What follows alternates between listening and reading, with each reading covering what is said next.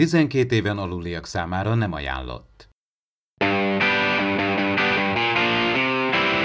Ez itt az Impulzus Podcast, az űrszekerek Star Trek tematikus epizód kibeszélője. A fedélzeten Csaba, Attila és Dave.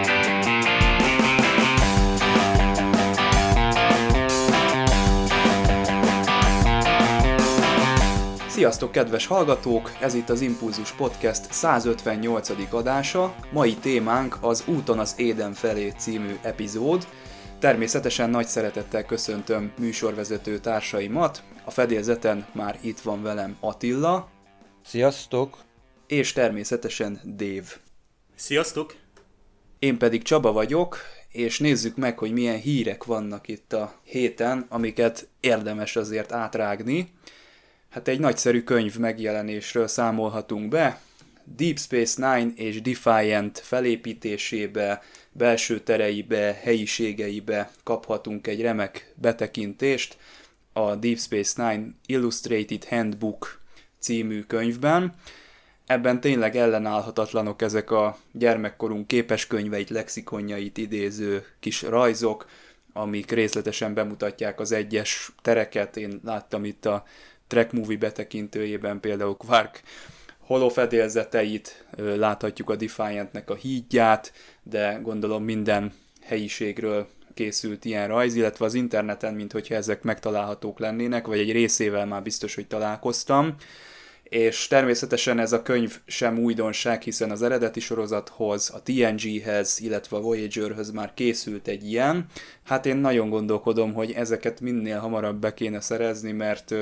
illusztris kiadványok és részletes információkat tartogatnak az olvasók számára. Emlékeztek még arra a jelenetre a Galaxy Questben, mikor egy rajongó igazította el ott a, a főszereplőket a hajónak a fedélzetén, vagyis a színészeket, mert neki számítógépen megvolt a részletes térképe ugye a hajónak így tudta őket navigálni a történet során. Hát ilyen kiadványokkal ezt már simán meg lehetne csinálni, hogyha hozzátok fordulnának a sorozatoknak a főhősei, akkor már útba tudnátok őket igazítani a saját hajójukon, vagy a saját fedélzetükön. Igen, mert nekem a úgymond a legutolsó szerzeményem az annak idején egy másik franchise-nak volt a egy nagyon szép illusztrált könyve, röntgenrajzokkal, mindenne, tehát csillagrombolom bárhol, bárkit, bárhova el tudok navigálni. Engem mindig is mondjuk a Deep tényleg az, hogy egy idegen technológiát ilyen mélységben, mint maga ez az űrállomás, megterveztek gyakorlatilag itt a szemétfeldolgozótól kezdve kvarkoló fedélzete, folyosók, minden, ez tényleg egy hatalmas munka, és tényleg ezt így újra megnézni, meg azt, amit még nem is láthattunk, ez tényleg azt mondom egy hiánypótló. Ugyanúgy a többinél is, TNG-nél, Voyager-nél is, tehát ez olyasmi, amire tényleg le kell csapni, hogyha az ember tényleg komolyan beleugrik, hogy minden tudni akar. Azt hiszem a Star Wars Vision Dictionary ilyen hasonló kivitelű, nagyon szép enciklopédia, ahol színes rajzokkal, akár fotókkal, illetve a filmekből vett utalásokkal, tehát nagyon szép illusztrációkkal, gyakorlatilag egy lexikonként, képes lexikonként tárja elénk az adott univerzum világát. Nekem például egy Indiana Jones-os van meg szintén hasonló album. Gyönyörűek egyébként nekem ezek a színes rajzok, meg ezek a robbantott, meg röntgenrajzok, metszetek nagyon, nagyon tetszenek. És korábbi sorosztokhoz is láttunk ilyet, tehát tényleg a Deep Space Nine Voyager nagyon jó azt látni, hogy ennyire mögé van téve, a technika ennyire át van gondolva, nyilván itt rögtön eszünkbe juthat Rick Sternbach vagy Michael Okuda, ugye akik vezető illusztrátorok, designerek, grafikusok, tehát ugye a látványtervnek a nagyon sok eleme, hát gyakorlatilag nekik köszönhető, és ezek így bibliaként itt van előttünk, sőt én még tovább is megyek, mert nekem például hát van olyan szerencsém, hogy megvan például a Star Trek The Next Generation Technical Manual, tehát a, a gépkönyve gyakorlatilag az Enterprise D-nek, ami 90, hát 6-os, vagy 4-es, vagy 6-os megjelenés, és nekem például német nyelven van meg. Hát itt is egy több száz oldalas könyvről van szó. Itt ugyan nem színes rajzok vannak, hanem itt már kifejezetten a, a blueprints metszetek vannak, a technikai háttere, működési elve ott van, tehát a hajónak nem csak a felépítése, hanem a működése is meg van magyarázva. Tehát lásd, van egy ilyen Warfield Theory ö, fejezet, vagy az impulzus meghajtóról, a transporterek működéséről, plusz még ugye ott vannak azok a vázatra, azok, amikre mindig kíváncsiak voltunk, hogy hol van a WC, vagy van olyan balneárium, vagy nem is tudom, milyen vízben élő lények számára létrehozott fedélzet rész, és még tovább megyek, mert nekem még megvan, hát egy fantasztikus blueprints gyűjtemény is, ami olyan 12-13 ilyen, ilyen, ilyen moziposzter nagyságú blueprintsekből áll, tehát gyakorlatilag itt úgy kell elképzelni, hogy ezek ilyen, nem is tudom, ilyen 50x80 centis, ilyen szép fényes papírra nyomtatott, kék, kékkel nyomtatott fehér alapra, és itt ezek a nagy alaprajzok, metszetek vannak, tehát itt, itt megvan a, a első fedélzettől szépen lemegyünk, és a legfontosabb fedélzetek, és a például a legénységi szállásokat megnézed, ezt képzeld el, mint egy, egy narancs van ott, hogy elindul középről egy ilyen szekció, egy ilyen cikkely, és csak egy ilyen mondjuk 1.16-ot körcikkelyben van mondjuk 18-20 legénységi szállás, ami egy családi lakásnak felel meg mondjuk, nem tudom, egy 50-60 négyzetméter. És azokon belül még a buttorok oda vannak rajzolva. A, a folyosók, a, a, a turboliftek, és ott is résztesen ki van dolgozva, hogy tehát a burkolatnak az elemei, az adott fedélzetnek, gyakorlatilag az összes. Igazából ez Kándinának számít olyan értelemben, hogy minden ott van benne, vagy arra alapul, ami a sorozatban elhangzott, nyilván az alapján hozzá tesz, és például lehet, tehát teszem azt például akár későbbi mozifilmek, tehát úgy tudom, például a Generations mozifilm használt ebből olyan elemeket, meg hát ha most például valaki teszem azt akarna egy ilyen, ne akarjon, egy ilyen TNG rebootot forgatni, akkor biztos, hogy ehhez hozzá kéne komolyan nyúlnia, hogy hiszen nyilván még egyszer, hogy Sternbach meg Okuda, ők álltak ugye a modellként is elkészült Enterprise, illetve maga a vizuális megjelenés, tehát hogy nézett ki például egy konzol, ezek mögött ezek az emberek írnak, akkor igazából érzed, hogy te tényleg az alkotók teszik elé, teszik elé azt a, a technikai tudást, ami szerintem nincs egy univerzum mögött sem, mert tényleg itt mondhatnám, itt tényleg mondhatjuk nagy tisztelettel Ralph McQuarrie nevét, Quarry nevét a Star Wars-ból, aki legendás illusztrátor volt a, a Star Wars univerzumában. Vagy ott volt például John Dykstra, aki ugye McQuarrie is, mint technikai vagy műszaki rajzoló volt először, akkor az Apollo programban is például rajzolt metszeteket például CBS számára, és aztán került ugye Lucas közelébe, és hát Lucas összeszedte azoknak az kornak a géniuszait, és szerintem ez történt, ennek a koncentráció történt a TNG korára is, hogy ilyen résztesség, és szerintem ezért van az, hogy ez a korszak, a TNG Deep Space Nine Voyager mögött ilyen gondossággal ott van a technológiának a, a rajongók számára átadott ö, ö, magyarázata, tehát hozzáférhető, tehát nem egy fekete doboz a Enterprise működése, mert láss például itt vannak ezek a, a metteszek, szóval ezért mondjuk azt, hogy hát ö, ez az univerzum, ez, ez ö, él és működik, a hajóról el tudjuk képzelni, hogy működik, és talán amíg meg nem születnek mondjuk az újkori ö, ö, sorosztokról is hasonló kiadású például könyvek, addig ugye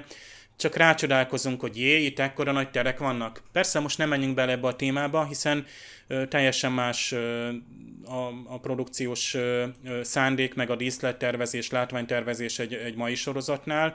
de úgy érzem, hogy ez pótolhatatlan az a korszak, amit például ilyen albumok megfognak, vagy meg tudnak fogni, ez szerintem már nem fog így visszajönni. Tehát nem fogjuk tudni megtalálni mostani vagy jövendő készülő sorosztokban az ilyen műszaki ö, igényességet, mert már nincs meg az a nemzedék, aki ezt megalkotná, hogy például a, a, az Apollo programnak a műszaki vívmányait sem tudjuk újra ö, előállítani, tehát a mai technológia vagy a mérnökök is nagy gondba lennének, ha ugyanazt újból létre kéne hozni, hogy például eljusson egy, egy, egy szerkezet a holdra. Teljesen más megoldásokra van szükség. Megjelent egy science fiction a Netflixen, képzeljétek el, az űrsepregetők, és hát én meg is néztem, megtekintettem szépen. Itt a leírásokban, illetve kritikákban űroperaként hivatkoznak rá. Én azért rámerném mondani erre, hogy skifi, azért van ebben egy jövőben létező társadalomkép, illetve azért megmutatja a technológiának az emberekre gyakorolt hatását. Én simán megengedném, hogy science fiction, ennél kevesebbre is mondtuk már ezt a jelzőt. Az persze már más kérdés, hogy ez mennyire eredeti, ami megjelenik, mert hát bizony előjönnek ezek a százszor, ezerszer látott karakterek. Ugye itt van egy tech guru, aki kiaknázza a föld erőforrásait, sőt, bizniszt csinál ugye a földi nyomorúságos létezésből, akkor van egy kislány, aki elsőre félelmetes, rejtélyes, nem tudjuk, hogy tulajdonképpen ő egy pusztító fegyver, vagy, vagy mire való, vagy mi, mi neki a célja, miért hozták létre, de aztán persze természetesen megszeretik a főszereplők, és hogyha ez mondjuk egy hollywoodi produkció lenne, akkor hát rendesen szét is lehetne szedni, hogy ebbe aztán az égvilágon semmi újdonság nincs, viszont mivel ez egy dél-koreai film, így ez a távol-keleti cukiság, furcsaság, ez az egyedi íz, ami ott jellemző, azért megmenti ezt a dolgot, és egy ilyen furcsa elegyet alkot, ami mégiscsak lebilincselővé és iszonyatosan szerethetővé teszi ezt a történetet. Nekem is kicsit ilyen horizont tágítás volt ez, hogy megnéztem egy ilyen produkciót, kicsit féltem tőle. Van rajta egyébként angol nyelvű szinkron is, én most direkt a koreait választottam, hogy minél autentikusabb legyen az élmény. Szóval azt mondom, hogy én érdemesnek tartom arra, hogy ezt megtekintsük, ad annyi újdonságot és egy olyan nézőpontot ennek a zsánernek, ami, ami érdekes lehet, mondjuk aki nincsen hozzászokva az ilyen távol-keleti filmekhez, annak kifejezetten ajánlom. Például én olyan néző vagyok, aki nem nagyon barátkozott eddig ilyenekkel, de ez mindenképpen érdekes tapasztalat volt. Közben hallottam, hogy azért ezek a dél-koreai filmek elég jók, tehát lehet, hogy itt nekem mélyebben is körül kéne nézni, és hát Dave azt mondtad, ugye, hogy itt a Netflix azért ad erre lehetőséget, tehát vannak itt azért távol-keleti produkciók bőven, csak egy kicsit mélyebbre kell görgetni. Igen, tehát a koreai drámasorozatok azok minőségi szegmest képviselnek, így már az európai nézők is egyre könnyebben hozzáférnek, akik kedvelik, mondhatnám ezt a műfajt is. Tehát nyugodtan lehet azt mondani, hogy a koreai dráma sorozatok az egy külön műfaj. Ahogy szoktuk mondani, hogy a, a török vagy a dél-amerikai sorosztok, és most itt ne, nem is akarok szinteket megmondani, mert nyilván egy televíziós kultúra különbözik. És ez szerintem nagyon is jó, mert hát a Netflixnek azért egy jó szokása, hogy, hogy ráállt erre, hogy európai gyártókra bíz rá teljesen önállóan produkciókat, tehát amikor ilyen Netflix originál és tényleg originál produkciókról beszélünk, amik nem az Egyesült Államokban vagy Kanadában készültek, hanem európai gyártók által, akkor hát tényleg hozzák azt, hogy ez, ez akkor most európai sci például a német Dark című sorozat az egy, egy ilyen eset, ahol tényleg rajonganak a, a Netflix nézők érte. De hát most mondhatnám azt, hogy a brit sorozatnak is megvan egy olyan rajongótábor, akik, akik azt, azt a legmagasabb és legnézhető produkcióként tekintik, ha most itt visszatérünk a ilyen távolakati produkcióra, én csak egyet láttam, ez a Vándorló Föld volt, ez még 2019-ben jelent meg. Ez egy kínai science fiction blockbuster, és mondhatom rá, hogy igenis ez egy kőkemény blockbuster. Tehát látványvilágban ez kompromisszummentesen ott van egy, egy hollywoodi nagyköltségvetési mozifilmhez. Azt hiszem hozott is vagy 700 millió dollár bevételt úgy összességében. Ne feledjük egyébként, hát kínai produkció, ott ugye megjelent még IMAX-ben is, és különböző vetítéseken, de amúgy internetes, tehát Netflixes terjesztése volt nemzetközileg. Magyar szinkronja nem volt, én viszont angolul néztem, és lehet, hogy hiba volt, mert az angol szinkron szinkron, tehát nem angol eredeti, nyilván, hogy kínaiul beszélnek a szereplőink, de itt is nemzetközi összefogás van, egy, van egy globális probléma, itt csak röviden arról szól, hogy a, a, ez a Wandering Earth, hogy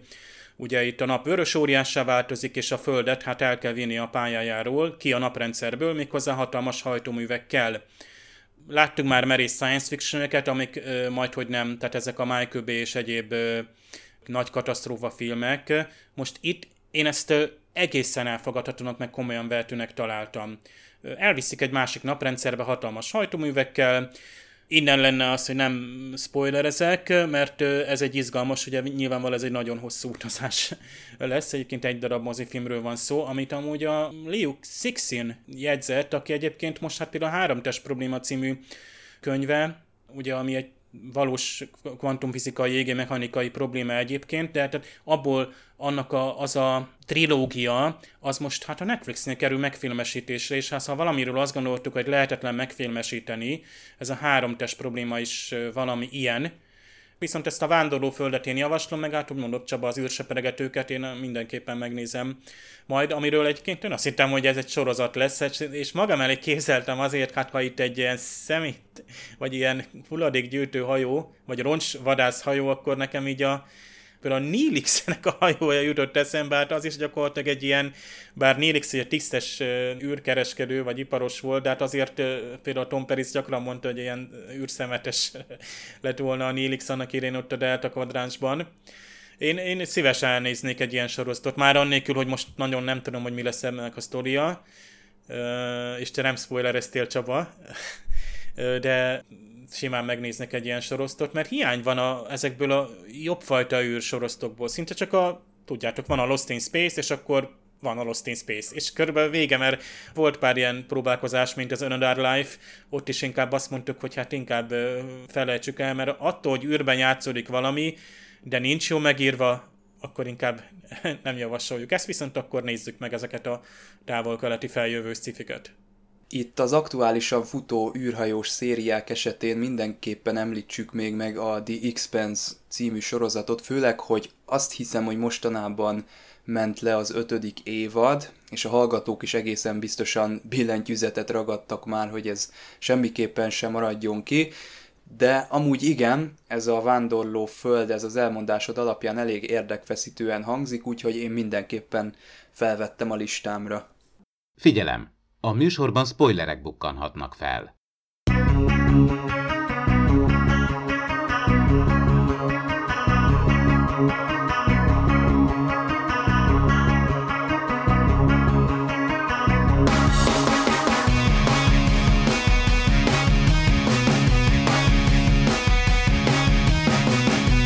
Star Trek űrhippis epizódja az úton az éden felé. Erről fog szólni a mai kibeszélő blokkunk. A mikrofonok mögött továbbra is Attila és Dév, én pedig Csaba vagyok. Eleve meglepő, hogy megjelenik a Star Trek utópiájában egy ilyen ellenkultúra. Nyilván lesznek erre még példák, hogy valakinek nem tetszik a rendszer, illetve hát kérdéses azért, hogy ez a mozgalom, amit itt látunk ebben az epizódban, csak ebből a hat emberből áll el, vagy vannak még mozgósítható emberek, akik ugyanígy gondolkodnak, de érdekes az alap felvetés, és bár ezt, ezt a részt azért többen nem szeretik, mint igen, én nekem be kell, hogy valljam, hogy nagyon tetszett azért, mert végtelen sok üzemanyag van benne, ami mondjuk egy ilyen beszélgetéshez is jó lesz, mint ami most következik, kezdve attól, hogy az egyéni jogok ugye meddig terjednek, hol van az a határ, ahol én veszélyeztetem a társadalmat, illetve különböző ilyen karizmatikus szektavezetők, akik behülyítik a fiatalokat, szóval nagyon sok minden eszembe jutott, és még a sokat kritizált zenei betétek ellenére is jól tudtam ezen szórakozni. Itt látjuk, hogy akár úgymond erőszakig is elfajul ez a fajta szeretetteljes kultúra, hogyha van egy karizmatikus vezető, aki megmondja, hogy na jó, ezt kell csinálni. Ma addig, amíg így ezek az emberek tényleg úgy külön-külön el vannak, csak az a baj, amikor, mint minden mozgalomnál, hogyha van egy tényleg egy vezető, hogy tényleg ráveszi őket, hogy tényleg lopjunk egy hajót, és akkor menjünk, keressük meg azt az ideális világot, ahol szépen letelepedünk, létrehozunk egy új, sokkal jobb kultúrát. Hát ez akkor is sok kérdés vetett fel, de még nagyon sok kérdés ma is aktuális, amit majd szerintem a későbbiekben szerintem sor kerül rá, hogy kifejtsük. Én ugyanúgy meglepődtem magamon, hogy mennyire tetszett ez az epizód, mert annyira hozzátartozik a, az eredeti sorozat hangulatához, hogy ennyire direkt a saját korából vesz elő egy témát,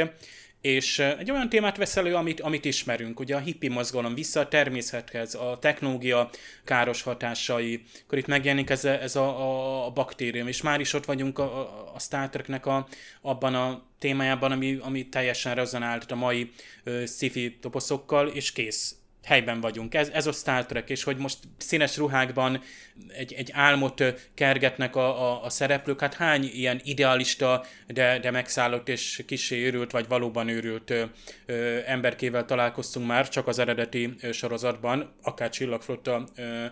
tisztekkel is, és itt ö, az a józanság, amit ö, mondjuk, hogy Rodemberi képvisel, tehát ez érdekes, hogy ez tényleg átment azon a szűrőn, hogy igazából ez a hippi mozgalom, ami pont a technológiát átosítja, ez itt megjelenik a, a Star Trekben, de mégse akkora a kontraszt.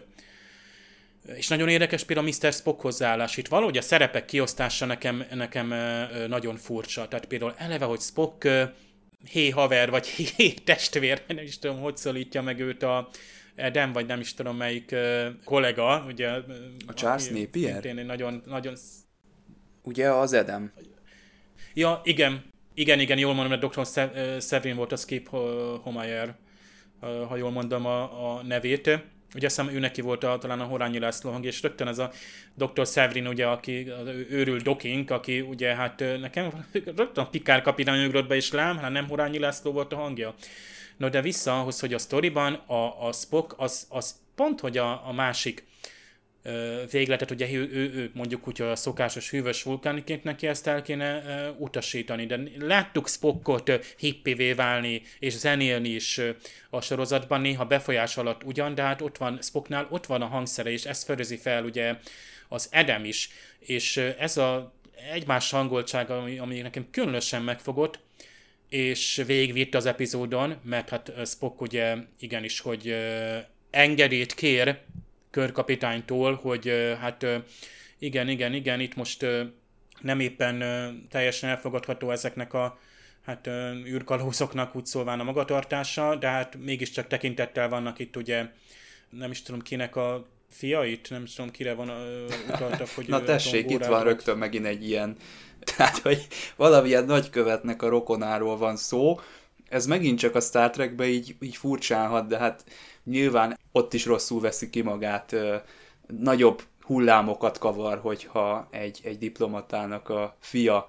ilyenekben vesz részt. Visszatérve egyébként Spocknak a higgadságához, azért a vulkániak a kapcsolatfelvételben megőrzik a higgadságukat, elég, hogyha csak arra gondolunk, amikor Zefran Cochrane ugye beröffenti a zenegépet, ettől függetlenül ugye Spock később a hídon,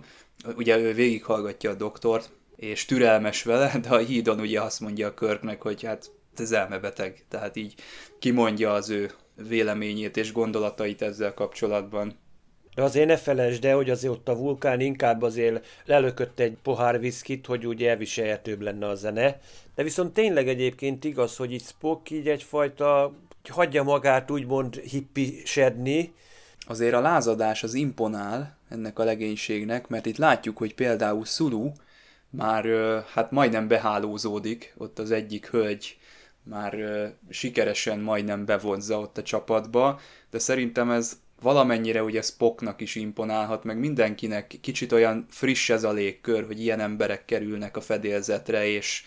itt a zenével kapcsolatban ugye vannak olyan tagok, akik hát egyenesen elkábulnak, és ezt ugye ki is tudják használni a későbbiekben. De van ennek egy ilyen bódító, kicsit olyan, mint a Végső Határ című mozifilmben, hogy egy ilyen veszélyesen szektás jellege, hogyha nem vigyáz az ember, akkor, akkor könnyen bevonzhatja ez az egész légkör, amit mondjuk Dr. Severin így megteremt, a, és a fiatalokon keresztül tovább tud kommunikálni. És az a beszivárgás, ez hát a legjobb eszközökkel történik, megint van hát három gyönyörű hölgy ebben a csapatban, és kedvesek. Tehát ahogy ott a, ott a, ezen a legénységi kantinban, étkezdében, vagy ilyen közösségi helyiségben ott elkezdenek zenélni, és akkor sorban jönnek be a, a tisztek. Nagyon-nagyon szeretem azt látni, amikor hát tele van tisztekkel annak ellenére, hogy itt már igencsak spórolunk, de hát úgy tűnik, hogy szerencsére a színészekkel nem spóroltak. Tehát Scotty például itt nem jutott le a gépházban az egész epizódban, tehát ott a hídnál, egy konzolnál feszengett. Nem csoda, hogy nem szerette James Doohan ezt az epizódot, az ő szeretett gépházával be se léphetett. A, a, ugye a Csekovics csak ebben a, mm, nem is tudom, ilyen tartalékvezélőben dolgozik, itt már látszik a, a, a spórolás, a tartalék vezérlő, ami hát valójában a fővezérlőt teljességgel helyettesíteni tudja. No, de ez a, például ott van hát az Irinának az az igézet, amivel hát Csekovot visszahódítja, és Csekov csak gögyög, mint egy szerelmes kamasz, már megint.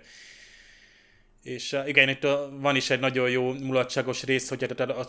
Csekovnak hát végeznie kéne a dolgát ebben a kisegítő vezérlőben, és hát ott közben az Irina már hát igéző tekintettel behálózza őt, aztán ott a Spock rászól, hogy hát nem kapok adatokat, Mr. Csekov, és egy kis átmeneti problémája akadt a Csekovnak, neveztesen, hogy hát egy, az egykori szerelme az akadémiáról, aki hát valójában tudós, és őt is behálózta a dr. Severin, aki szintén egy, egy, egy tudós, hiszen egy brilliáns kutató mérnök volt különböző területeken, azt mondta, a térfizikát említik, vagy a Tongóradnál, de hát gondoljunk bele, hogy a csillagflotta technikai vagy mérnöki krémje, tehát vagy színe java lehetett volna, vagy voltak ők, és ö, beálltak ebbe a hippi mozgalomba. Itt tényleg kellett egy karizmatikus ö, vezető, aki a maga módján ö, őrült, és aki nagyon jól ö, tudja előadni és eladni a, a hitvallását. Számos helyen láthattuk már ezt. Tehát mindig kell egy, egy olyan ö, vezér egyéniség, aki ö, meggyőzi a, a saját csapatát, most csak Kánra gondoljunk, és ne lépjünk ki a, a Star Trek világából, aki a maga módján zseniális, brilliáns, és tudhatni a saját embereire, és aztán a saját emberei is megtanulták már, hát legyünk kedvesek a legénységgel, abból nem lehet baj, és akkor azzal, azzal könnyedén beszivároghatunk a hajóba, és így is történik ott még valami kettős vulkánynyakfogást is alkalmaznak, de azon kívül hát igazából erőszakmentesen szerzik meg az Enterprise, amit már megint ugye mondhatnánk azt, ha most TNG-n nőttünk fel, hogy akkor hát hol vannak a biztonsági tisztek, hát ott voltak ők is, ott sétálgattak,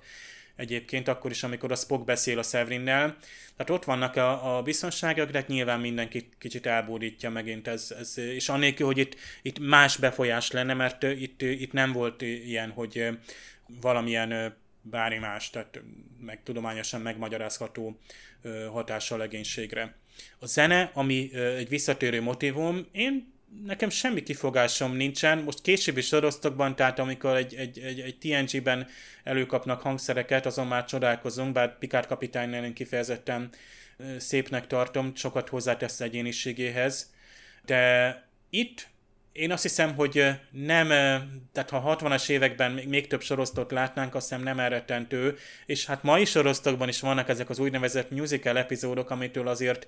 írtózunk, főleg ha science fictionban, vagy bármi más, tehát műfajidegen elem fordul elő, de itt valahogy, hogy hiszen maguk tényleg arról van szó, hogy elkezdenek zenélni. Tehát nem arról van szó, mint a, a, a klasszikus hollywoodi musicalekben, hogy egy szereplő egy sétál az utcán, és egyszer csak padokról padokra uh, ugrál, villanyosszoportra csimpaszkodik, és elkezd énekelni, és lám azt a melódiát szerencsére az összes járműnek az utasa és sofőrje ismeri, és mindenki táncol és énekel. Na most ott érezzük ugye ezt a világtúvló elragaszkodást, nyilván musical egy színpadi műfaj, és onnan alakult ki, tehát egy közvetítő eszközként van ugye a zene és az ének. Itt viszont tényleg ténylegesen hát a, a maga a, a leírt cselekmény szerint zenélnek a szereplők, meg a Spockról is tudjuk, hogy zenél, és még magáról a, a színészről is. Tehát itt igazából nem idegen a karaktertől sem, és az, itt hogy ez ott, egyfajta tehát... utcai zene szerintem inkább, mint, mint musical betét. igen. Tehát ezek az emberek hajlamosak zenélni, Nekem se lógott ki, tehát lehetne sokkal rosszabb a helyzet bizony, amikor dalbetétek vannak, de én azt mondom, hogy megfér, és nincsen vele gond. Ha már itt a Csekov szóba jött, akkor Walter König sem kedvelte ezt az epizódot, mert ugye Csekov karaktere egy kicsit máshogy lett megírva eredetileg, amennyire lehet csapongó, fiatalos, parancsnoki láncba annyira még nem beilleszkedett, mindig különutas megoldásokat kereső egyén lett volna, aki, akivel ugye tudtak volna kapcsolódni a fiatal nézők, a tinédzserek, és azok, akik, akik tényleg a, a lázadó korukat élik. Ugye ehhez képest itt Csekov egy szabálykövető, hát Irina elmondása alapján merevebb, zárkózottabb típusú személyiség lett, és hát Walter Könignek ugye ez volt a problémája. Én nem tekinteném ezt annyira problémásnak, mert itt azért ebbe belefér az, hogy relativizáljuk a helyzetet. Tehát itt ezek az űrhippik hozzájuk képest bárki merevnek számít, tehát ö, még a Csekov is, és azért bármennyire is egy fiatalos karakterről van szó, azért csillagflottában meg kell felelni. Tehát egy ilyen csillaghajón, mint az Enterprise, vannak szabályok, voltak ott felvételi követelmények, tehát a végtelenségig nem lehetett a Csekov sem idétlen. Ilyen tekintetben én azért megvédeném az írást, amit egyébként maga DC Fontana követett el, csak hát ő nem vállalta föl ezt a sztorit, mert annyira átírták a történetet, hogy ő már nem tudott vele azonosulni, úgyhogy a Michael Richards, ami látható a stáblistában, az valójában DC Fontana írói álneve. A készítők azt szerintem a Csekobban azt látták, hogy hát ő nagyon népszerű volt, és hát rá könnyű volt ráírni olyan szerepeket, amiket egy fiatal idealista srácra rá lehet írni, könnyen tudtak a nézők azonosulni vele, azzal is, hogy ő, hát ő példaszerűen a csillagfotta szabályai szerint él. Ilyen szempontból nem volt idegen a, a Csekov karakterétől, bár néha voltak neki, tehát tipikusan ezek a kicsit uh, szeleburdi, vagy ilyen hebehurtja mozzanatai, tehát tipikusan ő került olyan, olyan helyzetekbe, ütött fel olyan kérdéseket, amiket, ami ezekként sokszor talán néző tenne fel, tehát ő az ifjú sokszor zöldfülő, de jó, jóra való is azért szabálykövető fiatalember. És hát tényleg ez az eredeti sztori, amiben hát a Dr. McCoy lánya Joanna tért volna vissza, vagy jött volna ide a hajóra, és körkapitány lett volna a csábító. Ugye ez már egy bonyolultabb, akár érdekesebb szituáció lett volna, mint Csekov akadémiai barátnője, akivel itt, itt fölmelegítik a kapcsolatot. Tehát a McCoyról kevesebbet tudunk ilyen alapon ebben a sorozatban, mint ö, egyébként még az új mozifilmekben is, ha bár ott is nagyon ö, jól meg szimpatikusan alakítja akár a Carl ezt a sok tekintetben már rezignált vagy cinikus figurát, amit ö, nyilván zseniálisan hoz át az eredeti sorozatból, ezért is szerethető az új filmeknek a mekkoja. Itt például a McCoy olyannyira vissza volt fogva, hogy hát alig volt jelen Igazából, ha már itt az eredeti sorozatról beszélünk, ha jól tudom, hogy, hogy a negyedik évadban a, valamilyen szinten terveze volt, hogy akkor megjelenne a, a Joanna McCoy, tehát hogy a doktornak a lánya legyen az epizódban, aki a fedélzetre jön, de ez ha lett volna a negyedik évad, és hát ha jól tudom a rajzfilm sorozatban, ami kvázi, hát negyedik, ötödik évadnak is tekinthető, de ott nem jelenik meg, meg ott sincs McCoy karaktere jobban kifejtve.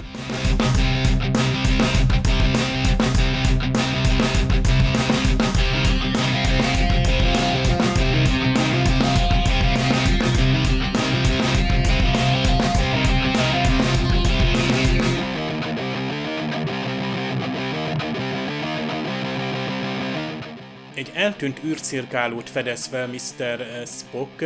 Teljesen új dizájnja van a hajónak, már az eredeti változatban is, ugye egy EMT játékmodell hajó gondoláival lett módosítva, tehát gyakorlatilag egy Tólián hajó, és hát itt az új változatban meg egyenesen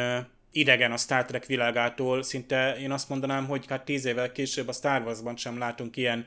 keskeny, hogy ezek a keskeny nacellák, mint egy, egy, egy dárda,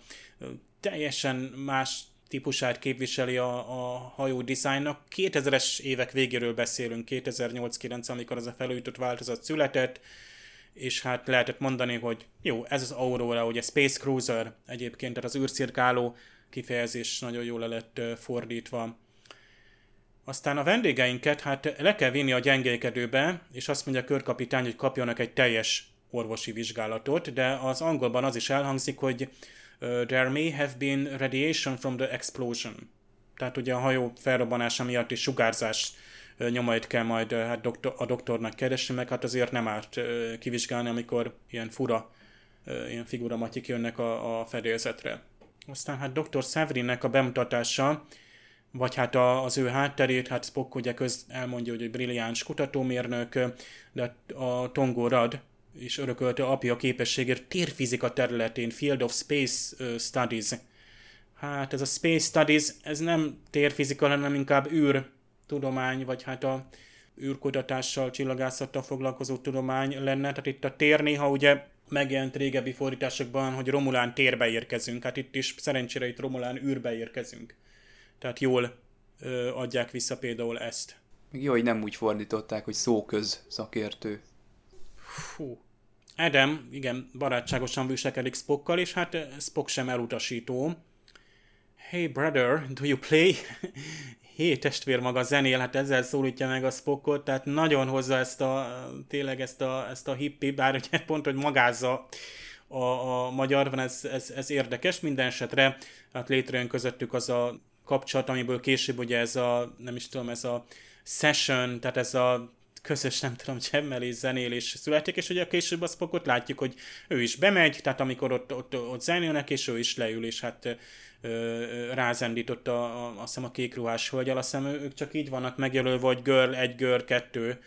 ként nincs is nevük, hát az Irinának van egy egyedüli neve, de természetesen ő is hát egy lenyűgöző merész, de ugyanakkor egy sikkes ruhába van öltözve, tehát itt is szerintem nagyon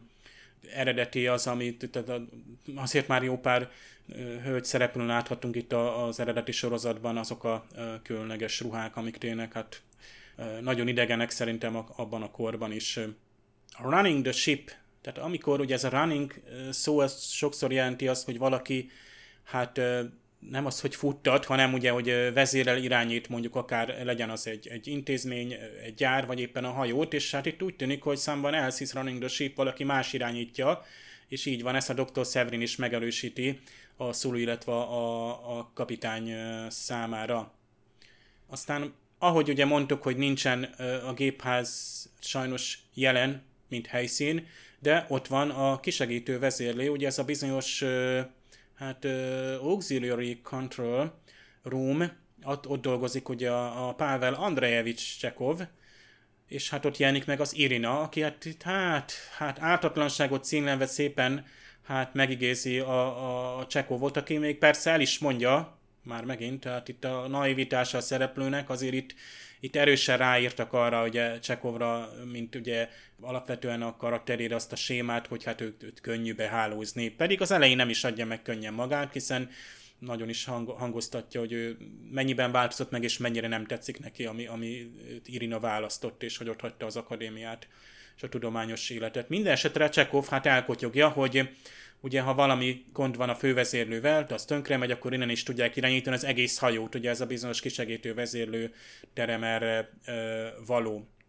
Ugye itt a Csekov végig a Spock alá van beosztva, tehát Spock kéri körköt, egyenesen megkéri, engedélyt kér, hogy hát hagyd dolgozhasson az édennek a megkeresésén, hogy segíthesse ezeket az embereket, és hát látjuk, hogy Spock mennyire tiszteli körköt. Nem úgy, mint a fogadott nővér, aki sosem kér engedélyt, hogy valami egyéni akcióba kezdjen. Ez a yay, brother, ez többször előfordul, itt egyszerűen nem találtam erre, hogy ez itt valójában mi is volt, meg egyébként amikor itt a, a Spock itt, itt például a Severinől mondja, hogy itt, itt igazából próbálja meggyőzni a többieket, hogy hát bizony a, a, a dr. Severin az hát bizony a, a teljes fiziológia profilját meg kell nézni, és ezt el is tudják ennek az orvosi vagy kórházi jelentését olvasni, csak bizony nem hisznek neki, sőt egyenesen azt mondják, hogy yeah, brother, ezt egyébként a magyarban azt mondja, hogy marhaság. Ez érdekes, ezt a több dolgot nem tudtak itt lefordítani, például itt volt ez a we reach, ezt a titokzatost, most hát ha felütnénk egy tényleg nagy szótárat, akkor nyilván, hogy tucatnyi jelentése van ennek, és uh, itt például a, a végen, amikor Körk ezt mondja, hát nem is tudom, ilyen átszellemült arccal, nyilván inkább megjátszom magát, hogy Reach Mr. Spock, az egy a cél. Ugye ez, ez nagyon érdekes, hogy ez, ez az egész gesztus, ez egyébként ez, ami nekem picit idegen volt, tehát nyilván itt a Spock próbált alkalmazkodni, hogy ezzel a gesztussal gyakorlatilag úgy szóval egy közös nyelvet beszélni, hogy a zene is egy ilyen közös nyelv volt ezekkel. Hát a most űrhippiknek mondjuk tényleg leegyszerűsítve végül is ez volt a célja az epizódnak, hiszen ők megcsömörlöttek ugye ettől a technológiai világtól, a, a tudománytól, a mesterséges atmoszférától, mindentől azt teszi őket beteggé, meg még hát hordoznak is egy betegséget. Illetve hát elnézést, Dr. Severin az, aki ugye beteg lett, ő a hordozója ennek a kornak, amit nem lenne jó, hogyha ugye továbbadna olyan világokon, amik nincsenek kolonizálva, vagy nincsen ö, semmilyen ugye föderációs jelenlét, de a többiek szerintem nem betegek. Tehát a többiek csak azért vannak ott, mert követik a Dr. Severint, tehát csak az ő karizmája tartja egyben ezt a csapatot Legalábbis én így vettem ki. És ezért keserű az egész epizódnak. Pont a vége, ahol tehát olyan feloldást várnánk, hogy hát egy Star Trek-es feloldást, hogy valami pozitív, és nem. Az eredeti sorozat nem is egyszer élte már ezzel az eszközzel, és ezért furcsa is, és most már az utolsó szinkronos érdekességet említem, hogy hát ugye, hát az az éden, amit kerestek és megtaláltak, az bizony nem igazán édenkerte, hogy kiderült. Élhetetlen. Na most ezért azért Spock mégiscsak biztosítja Irinát, hogy ne adja fel, ne adjon fel a kutatásra, mert biztos meg fogja találni az édent, ha elég kitartó. Irina meg azt mondja, hogy köszönöm, és elmegy. És az epizód vége. Na most, ha viszont eredetiben hallgatjuk, vagy megnézik a szövegkönyvet, akkor itt Spock nem csak annyit mond, és biztatja, hogy don't give up your search for Eden, azt is mondja, hogy I have no doubt that you will find it or make it yourselves. Tehát itt nem az kell, hogy nem csupán az kell, hogy kitartó legyen és megkeresse, vagy Spocknak ebben nincs kétsége, hanem hogy saját magunknak is megteremtetik. Tehát azt, a, azt az érent, amit keresnek, azt lehet, hogy meg is teremthetik. Tehát annélkül, hogy egy világot kéne keresni, és itt, itt, itt jön tényleg ez a Star Trek 5-nek ez a, ugye ott is by Spybox, Spyboxnak a ráhatása, ő is egy gyakorlatilag az Isten keresés, egy, egy egy legendás világot, ami ja, igazából senki nem hiszi, hogy létezik,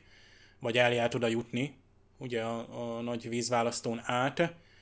de ott is igazából talán egy, egy ugye ott is egy keserű vége van az epizódnak. Tehát kiderül arról a lényről, nagyon is kiderül, hogy közel sem Isten, és hogy az a megtalált bolygó az, az abszolút nem az, amire gondoltuk. Itt is erről van szó, és a szinkronban ez kár, hogy elsikkat, hogy hát ezt létre lehetne hozni, vagy magunkban, vagy megteremteni, vagy letelepedni bárhol egy kolónián, és azt mondani, hogy ott létrehozunk egy közösséget. Tehát ez, ez, a, ez a szüntelen vándorlás, nyilván ez a, talán a hippi korszaknak is sajátja volt, hogy tehát olyan ideákban hittek, amik, amik tehát a remény az, az sokkal többet jelentett, vagy egy mondjuk az éden felé vezető út, ugye ez az epizódnak is a, eleve a, a címe, The Way to Eden, The Rise Eden a németben is jól áthozza. Egy-két apróság egyébként a némethez, hogy ott, ott teljességgel félrement néhány dolog, például ott a, a Herbert, ugye ez a Herbert név egyébként arra vonatkozott a, hogy van aki, aki, aki teljesen a szabályoknak él merev és rigid. A németben Otto lett. Egyébként az Otto név a németben ez ilyen átlagember, tehát mintha azt mondom, hogy a Béla, a Pist, vagy nem is tudom, tehát a, egy olyan, olyan embertípust, aki, aki megafó, átlagos, közönyös. Aztán jó. például németben az át körülbelül. És Körtnek rosszul is esik. Tehát hiszen ez őre vonatkozik, tehát az a herbertezés ö, ö, egyszer legalább, és ez, ez valamiképpen, hogy hát majd próbál nem az lenni, nem is tudom mit mond. Ja igen, tehát csak annyi, hogy az érdekes, hogy a, ez a bizonyos vonósugár, hát amivel megpróbálják az aurórát elkapni, hát az a szinkronizáció megint átsugárzásnak van fordítva, bár ugye egyébként hát arról is van szó aztán de az eredetiben ugye a Tractor Beam-ről van szó, de ugye ez a beam szó, ez jelentheti a, a sugárzást, hogy ez a beam, beam me up. Ja igen, és a németben németül énekelnek, hát igen, tehát lefordították és hát el is énekelték, de éppen ott a, ott a, tehát a szinkronizáló színészek énekeltek, de ott ö, több kívánővalót hagy maga után, hogy a review szerint ott a, a, az az éneklés. Egyébként ez mindig kizökkent minket amúgy, hogy ö, eredetében énekelnek. Mármint, hogy nem, mármint amikor leszinkronizálják és magyarul énekelnek a szereplők, az mindig furcsa, mert már megszoktuk szerintem a régi musicalekből, hogy, hogy eredeti nyelven, tehát angolul énekelnek és feliratozva látjuk, és ott egyébként néha nagyon nagy hangkülönbségek vannak a nyilván a szinkron színé, szinkronizáló színész meg a, az eredeti hang között, de még mindig kíméletesebb vagy jobb megoldás, mint amikor tényleg, ha csak nem Disney produkciókról van szó, ahol ugye kötelező, hogy énekes petitek magyarul adott nyelven hangozzanak el, és ott nagyon sokszor van, hogyha a színész ne, netán nem, nem ő is nem musical vagy énekes színész, akkor ott egyszerűen bent van egy másik színész színésznő, aki énekel az adott produkcióban, és van külön a, a, a dialógusokat szinkronizáló színész.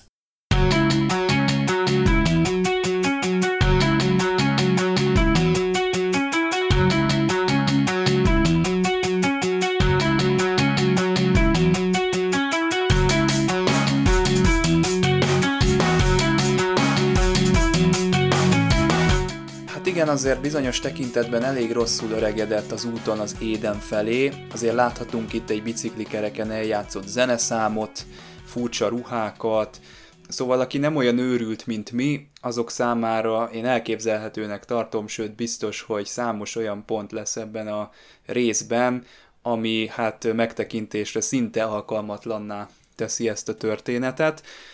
Én azonban mégis azt mondom, hogy amennyire összeszedett lehet egy ilyen sztori, ez úgy meg van csinálva. Azért itt a vendégszereplők közül, ha nem is mindenkinek van neve, és nem is mindenki jut egy ilyen szilárdságú szerephez, azért nagyjából úgy megjegyezzük mindenkinek az arcát, és tudunk különbséget tenni a hat ember között, tudjuk, hogy ki a hangulat felelős, tudjuk, hogy ki felelős azért, hogy a Csekovnak a fejét elcsavarja, ki az, aki ugye az értelmi szerző. Úgyhogy ez a része, én azt mondom, hogy rendben van. Itt a technológia ellenesség, a társadalomból való kivonulás, a szembefordulás, ezekkel a kérdésekkel nem csak akkoriban voltak bajok, hanem napjainkban is nyűglődünk ezekkel a dolgokkal, újra és újra előjönnek itt akármilyen társadalmi konvenciók nem elfogadásával kapcsolatban, mindig van valami újdonság, ami a mi saját közéletünknek a beszéd témáját képezi, és ez a történet kőkeményen előhozza ezeket a gondolatokat is. Azt tudom mondani, hogy aktuális maradt, és nagyon fontos, hogy ezeket a kérdéseket így hordozza, illetve fenntartja ezáltal is az érdeklődést abban, aki nézi ezt az epizódot. Kicsit azt mondom, hogy kilóg ez a rész a többihöz, hogy tényleg ez egy kicsit, főleg emiatt, hogy egy, ezek a hippik itt gyakorlatilag itt széjjeszednek mindent, úgymond, a, legalábbis a legénység fegyelmét majdnem meg tudják bomlasztani. Tényleg itt megint a eljutunk megint ahhoz, hogy hon van a határ a, a fegyelem, a szabálykövetésnél, és honnantól lesz ez már úgymond ön és közveszélyes egy e, efféle szabadságvágy. Szinte láthatjuk a ötödik mozifilmnek az előzményét, hogy végül megint rábukkannak egy úgynevezett édenre, és megint csalódás lesz. Tehát a tökéletes utópiát kergetni, azt mondom, hogy reménytelen feladat, mert mindig, mert biztos, hogy találunk valamit, ami megint arra sarkal minket, hogy igen, még mindig nem vagyunk tökéletesek, még mindig, még mindig fejlődnünk kell, mert a tökéletes világot nem keresni kell, hanem megvalósítani. Úgyhogy én erre az epizódra is azt mondanám, 10-ből egy erős 9-es. Mindig előbb járt a, a, a Star Trek a koránál, tehát azt az utópiát messzire vitte a 20. századtól, és az a néhány száz év távolság elég volt ahhoz, hogy el tudjuk képzelni hogy tehát ilyen fegyelemmel tud viselkedni egy, egy hajó legénysége, de nagyon jó látni azt, hogy bele lehet vinni egy, egy korabeli problémát úgy, hogy az nagyon elevulna. Vagy annélkül, hogy az nagyon elevulna. Tehát itt, itt látjuk, hogy tehát két utópia ütközik voltak éppen, hiszen a, a technológiai utópia, amit hát Rodemberi megálmodott a Star Trek univerzum számára, és egy, egy másik, tehát szintén idealista, kicsit a naivabb, vagy hát mondhatnánk azt, hogy például itt is látni véljük azt is, amit ugye a vallásosság kapcsolatban fejez ki Rodemberi, vagy a, a Star Trek, hogy már ez egy idejét múlt, de tisztelhető, de nem biztos, hogy elérhető. Most lásd az ötödik mozifilmet, vagy itt is a végét az epizódnak, ahol ugye hát bizony ö, ott van Ádám az édenben, és ott van a tiltott gyümölcs, ami, ami ö, mérgező nem kevés, vagy nem kicsi utalás ez, ahogy ugye hát Spock mondja ki, hogy Ádám volt a neve. És akkor ugye ott a Galileónak a, az űrkompjában még megtalálják a négy túlélélét, és hát Dr. Severin meg már nem is akarja elhagyni az éren. Tehát ő annyira elvakultan követi ezt az utópiát, hogy nem tudja ott hagyni. Tehát ilyenkor kell egy körkapitány, és vagy például a Spocknak az a, mondhatni egy szinte ilyen együttérző, vagy szeretetteljes hozzáállása, ahol ugye bizonyos szempontból ő tisztelettel kezeli ezeket a, a, az embereket. Együtt zenél velük, vagy segít keresni Édent, még biztatja is a, az Irinát a végén, ami nekem nagyon figyelemre méltó, a Spock karakterét nagyon gazdagítja ez a rész is. És körkapitányét is olyan értelemben, hogy például Körk megengedi Csekovnak, hogy fölkeresse Irinát persze, hogy együtt érez. Hát ő, ő, ő is volt ilyen hippi annak idén, ahogy bevallja, és hát nyilván Csekov egy fiatalember, az egykori szerem a fedélzetre jön, bizony tudjuk, hogy, hogy milyen érzelmek merülhetnek fel ilyenkor, és hát a végén, amikor Csekov a legnagyobb tisztelettel és hivatalosan elnézést kér a viselkedése miatt, amit ugye nézőként sem érzünk ezt, akkor a hibának azért kicsit elcsavarták a fejét, de hát nem feltétlenül rajta múlott ez. Főleg, hogy látjuk, hogy az elején ellenállt, és, és ott kategorikusan ő már elhatárolódott attól. Egyrészt Irinával is megőrizte a távolságot, nyilván a, a hölgynek a bájait azt, azt most sem tudta azért teljeseggel visszautasítani, de a végén az elnézés kérését, tehát Körk nagyvonalúan fogadja, ön azt tette, amit kellett. Tehát nem szegett szabályt, nem is rója fel neki, mindannyian így, így cselekedtünk, elengedi Csekovot. Ez is egy nagyon szép gesztus, és, és jó látni, hogy így működik egy, egy csillaghajó. Tehát tényleg ilyenkor érezzük, hogy itt mennyire épülnek a karakterek, tehát igen, máskor körkapitány, akinek elcsavarják a fejét, de, de ugyanakkor ő az, aki józan is tud maradni. Tehát amikor már tényleg olyan komoly csábításról van szó, igenis ő egy disztingvált ember tud lenni. Visszautasít egy románcot is, ezt egyébként hát azért az előző epizódban is azért fölmerült, ott is így hasonló motivumok vannak érdekes, hogy egymás követő epizódokban visszajön, visszajönnek hasonló vonatkozások, de én szerintem ez belefér és főleg az, hogy ezt, ezeket a színes jelmezeket egyáltalán itt, tehát ahogy ki vannak itt sminkelve ezek a, a, a szereplők, mindig jó nézni, és ne, nekem nem teszi néztetlenni az eredeti sorozatot, tehát nem mélypontnak tekintem azokat az epizódokat, ahol nagyon a, a korszem alapján vannak, és, és próbálnak valamit. Ugye megvan a, a, a látványterv, a, a díszterek, ezeket már megszoktuk, tehát még ha az eredeti sorozatban is gyakran ismétlődnek, meg hát nincs nagy változtosság, tehát a hölgyek ugyanúgy miniruhákban jelennek meg, az idegen hölgyek mindig valami extravagáns és csábító öltözékben, itt most a férfiak is abban vannak, tehát nem lehet felróni az epizódnak, hogy itt hát csak a férfi nézőknek kedveznek, és a ideológiát jól elő tudják adni ezek a, a szereplők, tehát nagyon jó, hogy túlépünk ezen, hogy sablonszerűen itt, itt látjuk, hogy hú, valaki nagyon úgy néz ki, mint egy hippi, és nagyon úgy viselkedik, de a Star Trek pont ezért abban tűnik ki, ebben a korban, meg később is, hogy hát mondjuk úgy, hogy most nem ellenség, hanem a, a másik néztet képviselőnek a,